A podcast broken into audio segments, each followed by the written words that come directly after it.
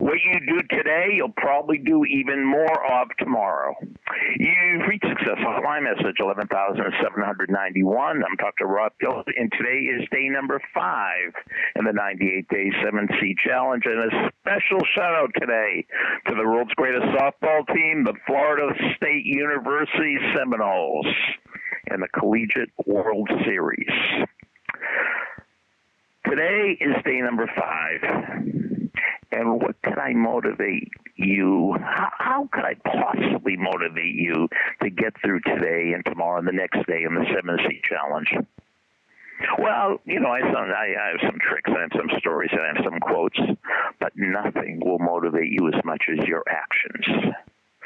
If you got through day one, that will motivate you for day two. And if you got through day two, that will motivate you for day three. And if you get through day three, that will motivate you. You know what I'm saying. Nothing will motivate more than you will motivate you. And your actions will motivate you more than any thoughts or any feelings or any quotes or any stories or any sayings. So what you do, so if you do it today, that makes it more likely you do it tomorrow. And if you don't do it today, that will make it even more likely you don't do it tomorrow.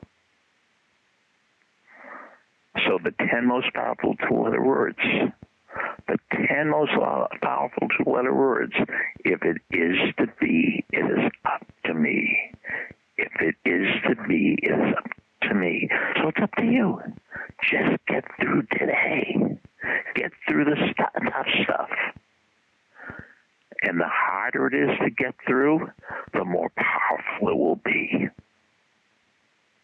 Good, better, best. Never ever rest until your good gets better and your better gets best. The train not, is just about leaving the station. And if you want to hop on the caboose, you can still get on for the 98 Day 7C Challenge. Thank you for listening to Success Hotline with Dr. Rob Gilbert, an Ironclad original. You can email Dr. Gilbert at sendmeastory at AOL.com.